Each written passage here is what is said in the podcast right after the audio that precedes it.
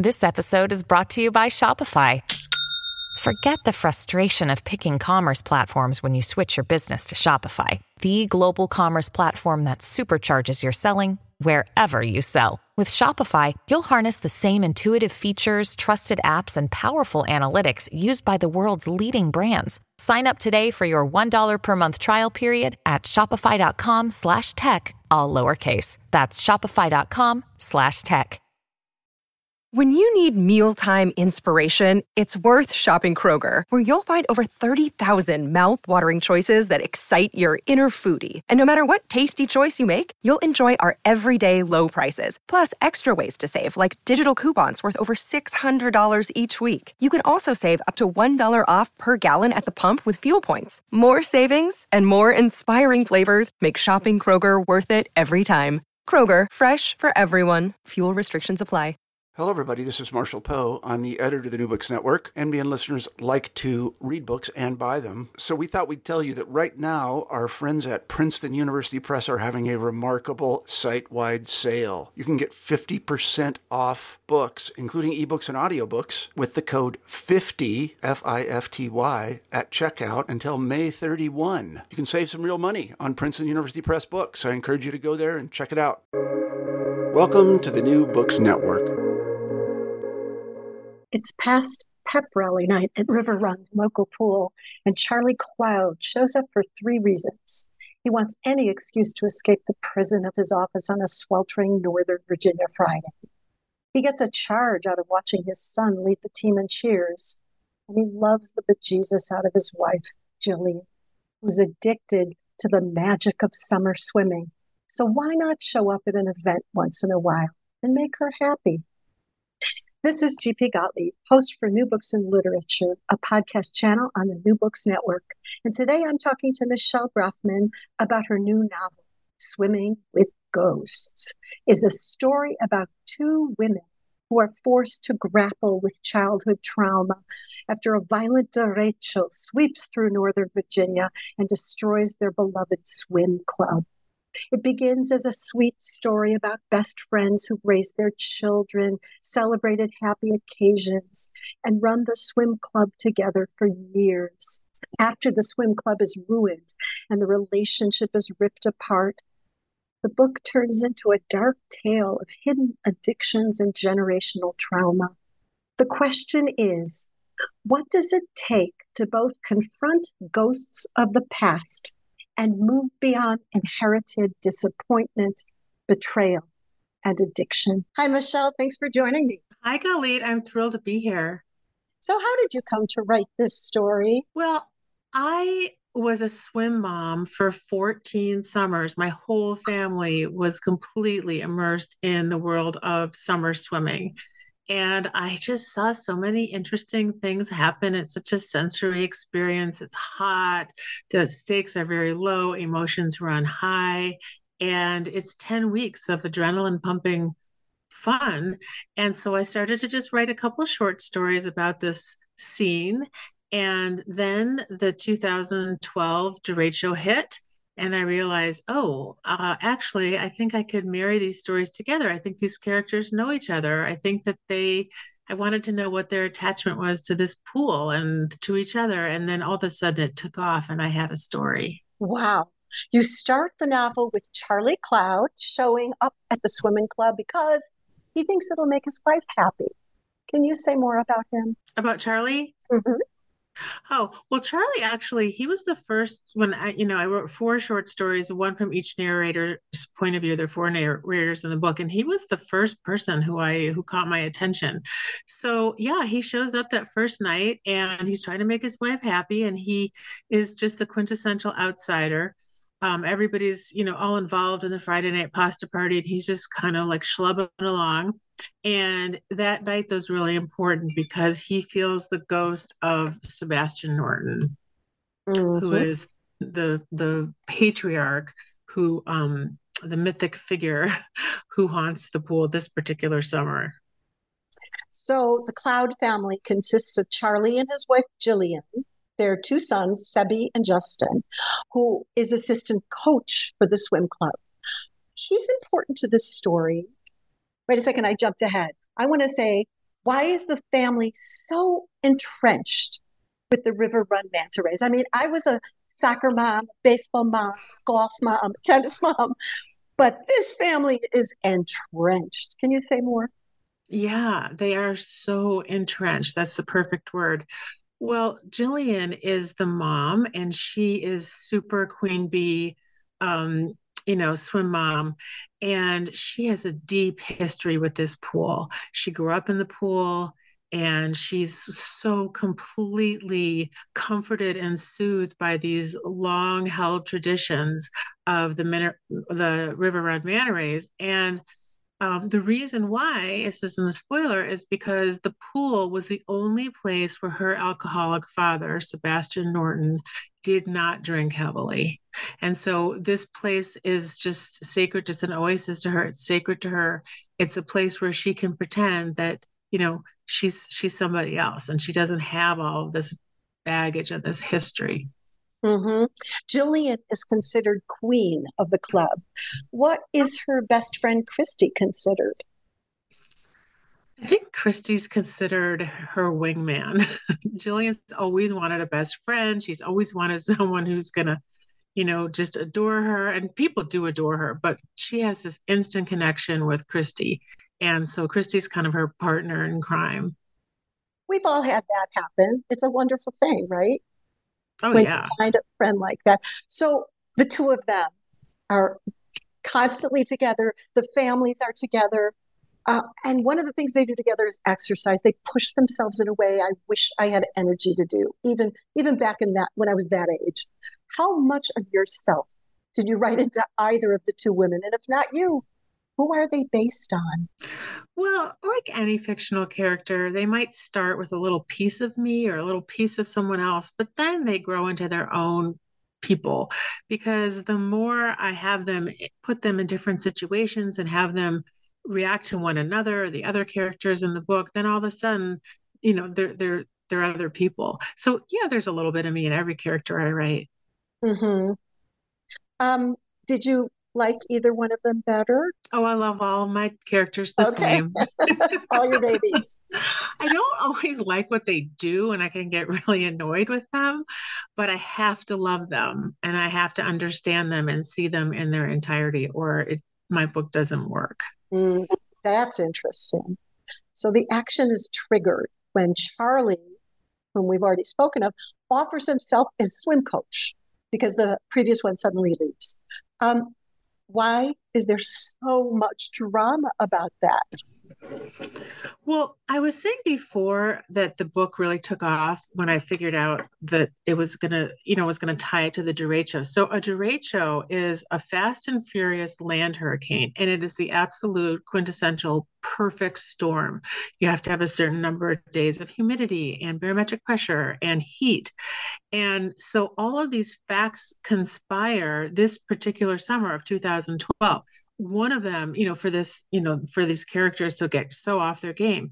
One of them is that Charlie loses, you know, he's lost his job and he steps in to um, coach. And the re- to answer your question more specifically, the reason this is such a big factor is because the pool, the River Run pool, has always been Gillian's terrain. She's so invested in it, and all of a sudden, you know, this queen bee, her husband steps in, and people like him, and he's doing a pretty good job, and he has all of these skills from his life as a um, in the business world that he brings to the party. And it's very unsettling for her because this has always been her turf and he's really cramping her style. Right. So, one of the themes of the book is friendship. Um, Kristy and Gillian love each other. Kristy makes Gillian laugh, and Gillian teaches Kristy all the basic skills she lacked. I, I was really intrigued by that. Why how does somebody grow up lacking all those skills? And how did that coincide with her being kind of a hot mess, as you described her? Well, Kristy grew up um, she was she was born from basically conceived from an affair that her mother had and so her she was always a source of shame for, for her mother and then her mother remarried travis who's kristy's stepdad and Travis loves Kristy, but he ha- he also has his own child with Kristy's mother, and the relationship is just different. So Kristy always saw herself as almost a blemish, as also like Charlie a little bit, like an outsider and um, she just was kind of left to her own devices. Her mom wasn't really concerned whether or not she had swim lessons or you know whether or not she you know learned some of these um, even basic life skills. She was pretty much left to fend for herself and figure things out. Her mom was very consumed with her new husband and her new daughter and um, kristy was you know she just had to sort things out by herself. So she never did learn a lot of those skills. And she also was grew up in a very different from a very different background socioeconomically. So some of these concepts of the pool and the moms who hung around the pool was just completely foreign to her because she grew up in a working class community where there weren't you know people kind of lolling about the pool all day. Everybody worked Hey, it's Kaley Cuoco for Priceline. Ready to go to your happy place for a happy price? Well, why didn't you say so? Just download the Priceline app right now and save up to 60% on hotels. So, whether it's Cousin Kevin's Kazoo concert in Kansas City, go Kevin, or Becky's Bachelorette Bash in Bermuda, you never have to miss a trip ever again. So, download the Priceline app today. Your savings are waiting. Go to your happy place for a happy price. Go to your happy price, Priceline. Right. About let's talk more about Travis. He's really almost a tragic character, but he's kind and he's good to her now. It's hard to imagine how somebody so sweet uh, caused her so much anguish. Well, he was always very sweet and as kind as he possibly could be. I think a lot of her shame had to do with the fact that it, you know came from her mother.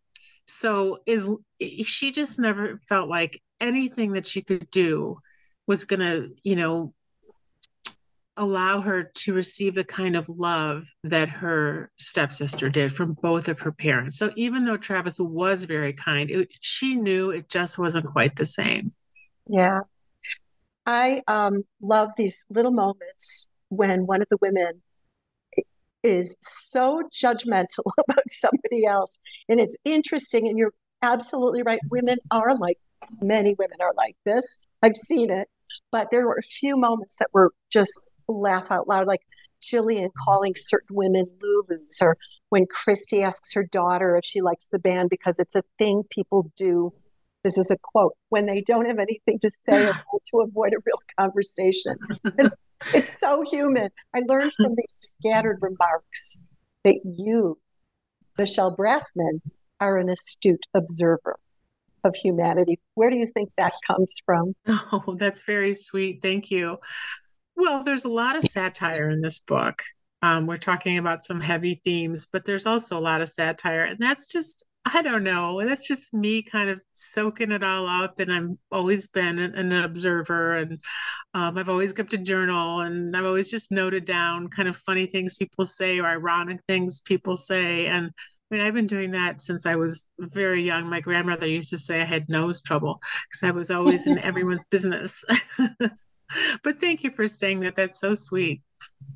Um, the neighborhood, the area, as you said, it was uh, some kind of upper middle class. It was, I don't know. Maybe you can say more about that. But it was clearly a different kind of community that not everybody's familiar with. Can you say more about the community? Yeah, so uh, the book is set in Northern Virginia. I do not live in Northern Virginia. I live in um, Maryland, which is right I live right across the Potomac River from the pool. And it's a suburban, you know, kind of middle class, upper middle class community. Um, summer swimming and community pools is absolutely huge in Virginia and Maryland. So, most, a lot of neighborhoods um, have these community pools. And then there's a summer swim league, which draws upon the pools, and they have, you know, different divisions. And that's where Gillian grew up, and that's where the book is is set. Uh, but these are private clubs. It's they're not public pools that everybody can join, are they? They're not public pools, but they're not country clubs either. There is a fee, but it's not exorbitant. So um, most you know people can pay a, a, nominal fee and and be a part of this community pool. So it's it's definitely um, you know it's it's very community based. It's not you know uh, like these aren't like elite okay. um, centers. Okay. Kristy wears a gold Star of David pendant her husband gave her after her conversion to Judaism. Why does tapping it help her ground herself in the present? Well, Kristy is a love addict. And so, um, just to explain, that's a little different than sex addiction. Sex addiction is where people get their dopamine hit from actually having sex. With Kristy, she gets her dopamine hit from a- attention, from it's called intriguing with another person, from flirtations, from texts, from all that kind of thing. And sometimes, you know, well, we don't need to get into the weeds on love addiction versus sex addiction. But anyway, and she's not really in recovery when the book starts. I call her addict in repose. And so she still is a little wobbly. And the thing that um, grounds her is this beautiful life that she's built with her husband David and he and so I mean star of David whatever so he, he she wears this star of David around her neck and when she just feels like she's a little off her game, she taps it just to ground herself and remind her of who she is and who she isn't in this world where she's not actively um, participating in her addiction. So it was not an addiction I was familiar with, but it was super interesting. And Kristy has a sponsor, Beverly, who helps her. Uh, who helps her as any sponsor would do. Can you explain more about that? Yeah, so Kristy was in Sex and Love um, Addicts Anonymous for a very long period of time. Well, actually, not that long. Um, then she thought she was okay and she stopped going to the meetings. And she had a sponsor, and it's just like any other 12 step program. She had a sponsor. Sponsor's name was Beverly. And Beverly was very helpful to her in helping her kind of identify herself as um, a love addict and work on strategies and the 12 steps and what have you to try and deal with her um, with this challenge. And the the tapping thing is something it, i'm not saying it's part of the 12 steps per se but that was something it was like an interrupter a disruptor of an impulse. And so that was something that she kind of figured out on her own but beverly has all sorts of tools for kristy to use including going to meetings and calling you know doing sponsor calls and that kind of thing. And then there's gillian's son who cringes because she insists on taking pictures constantly. It's almost like she's addicted to posting on Facebook. Um, why is it so important for her to document her days? Well, it's interesting that you use that word addicted because it is a very compulsive behavior. So basically, when she was younger, she was very invested in appearances and I we're going to be the perfect family and you know she takes this picture of her father doing a swan dive and she edits out the beer bottles and she's you know which is a, something that I've read a lot about adult child children of alcoholics do and you know always cleaning up the messes. So facebooking for her is a way for her to preserve this image that she's trying to generate. Everyone's happy everyone's perfect yeah. all the time. And facebook is pretty um is a pretty good uh tool for that. If you're if you're trying to project an image you know there are a lot of people who lead these I call them fake booking lives, where you know it's not quite as rosy as every one of these posts might suggest. And her children must want to kill her when she possibly my. I know my kids want to kill me when I do it. um, well, it's annoying to kids because who wants to be in pictures all the time? But right. it's really annoying to Justin because he knows that things are crumbling. And so it's kind of gaslighting in a way where this parent is just trying to put this patina on your life when inside you know that things are not so great. So, addiction of one kind or another, and we've spoken about three different kinds, is also a major theme in your novel. Um, did I miss? Was there another? Were there more addictions that I didn't point out? No, those were the biggies. Those were the, those were well, it's, no, it's actually two. It was alcoholism and love addiction. Oh, okay. You're not counting Facebook addiction. oh, Facebook addiction. Oh, oh, I thought you were talking about. Oh, oh yeah. You know, maybe. Uh, okay. I, guess okay. I hadn't thought of it that way, but but you have a point. Um, I am wondering what you are working on next. Well, I'm about 70 pages into a novel, and it's not going great. So I think what I'm going to do is go back to what I've done with my, all my books, and I'm going to write a couple short stories based on these characters that I've generated and see what happens with them. I kind of figured that out of, on a, a long car ride this week. Oh. That's the next oh. thing I oh. need to do. But thank you for asking. Wait, now, say, now a few, say a little more about that. Your technique for writing a book. Okay, so you so you write one story, and that's not enough. You have to write two or three? Well, I can't just write a novel. I have to understand the setting, the world, the characters. And I started this whole uh, writing business as a short story writer. So a lot of times I will, well, with all my books, I've started with a short story. And then if at the end of the short story, I want to keep going, I want to know more, which is what happened with Swimming with Ghosts and also my first novel, Washing the Dead, then I just keep going. But it allows me almost a bridge into um into this world and I think that's what has to happen with this book too. I don't know why. I've been doing these interviews and I've been telling people that's what I did, and like, oh yeah, why don't you do that again with your next your 4th mm-hmm. book? so that's what I'm going to do. But the short story form for me is joy. It, well, I like writing novels too, but it it's it it really helps me kind of get to the, the emotional core of my characters. Mm. Well, thank you so much for joining me, Michelle Brafman. It's been a pleasure. Thank you so much for having me. I really appreciate and I love your podcast. Oh, thank you. And thank you for joining me. Again, this is GP Gottlieb, author of the Whipped and Sipped Mystery Series and host for New Books and Literature, a podcast channel on the New Books Network. Today I've been chatting with Michelle Brafman, author of Swimming with Ghosts. Hope you're all reading something juicy today and always. Happy reading, everyone.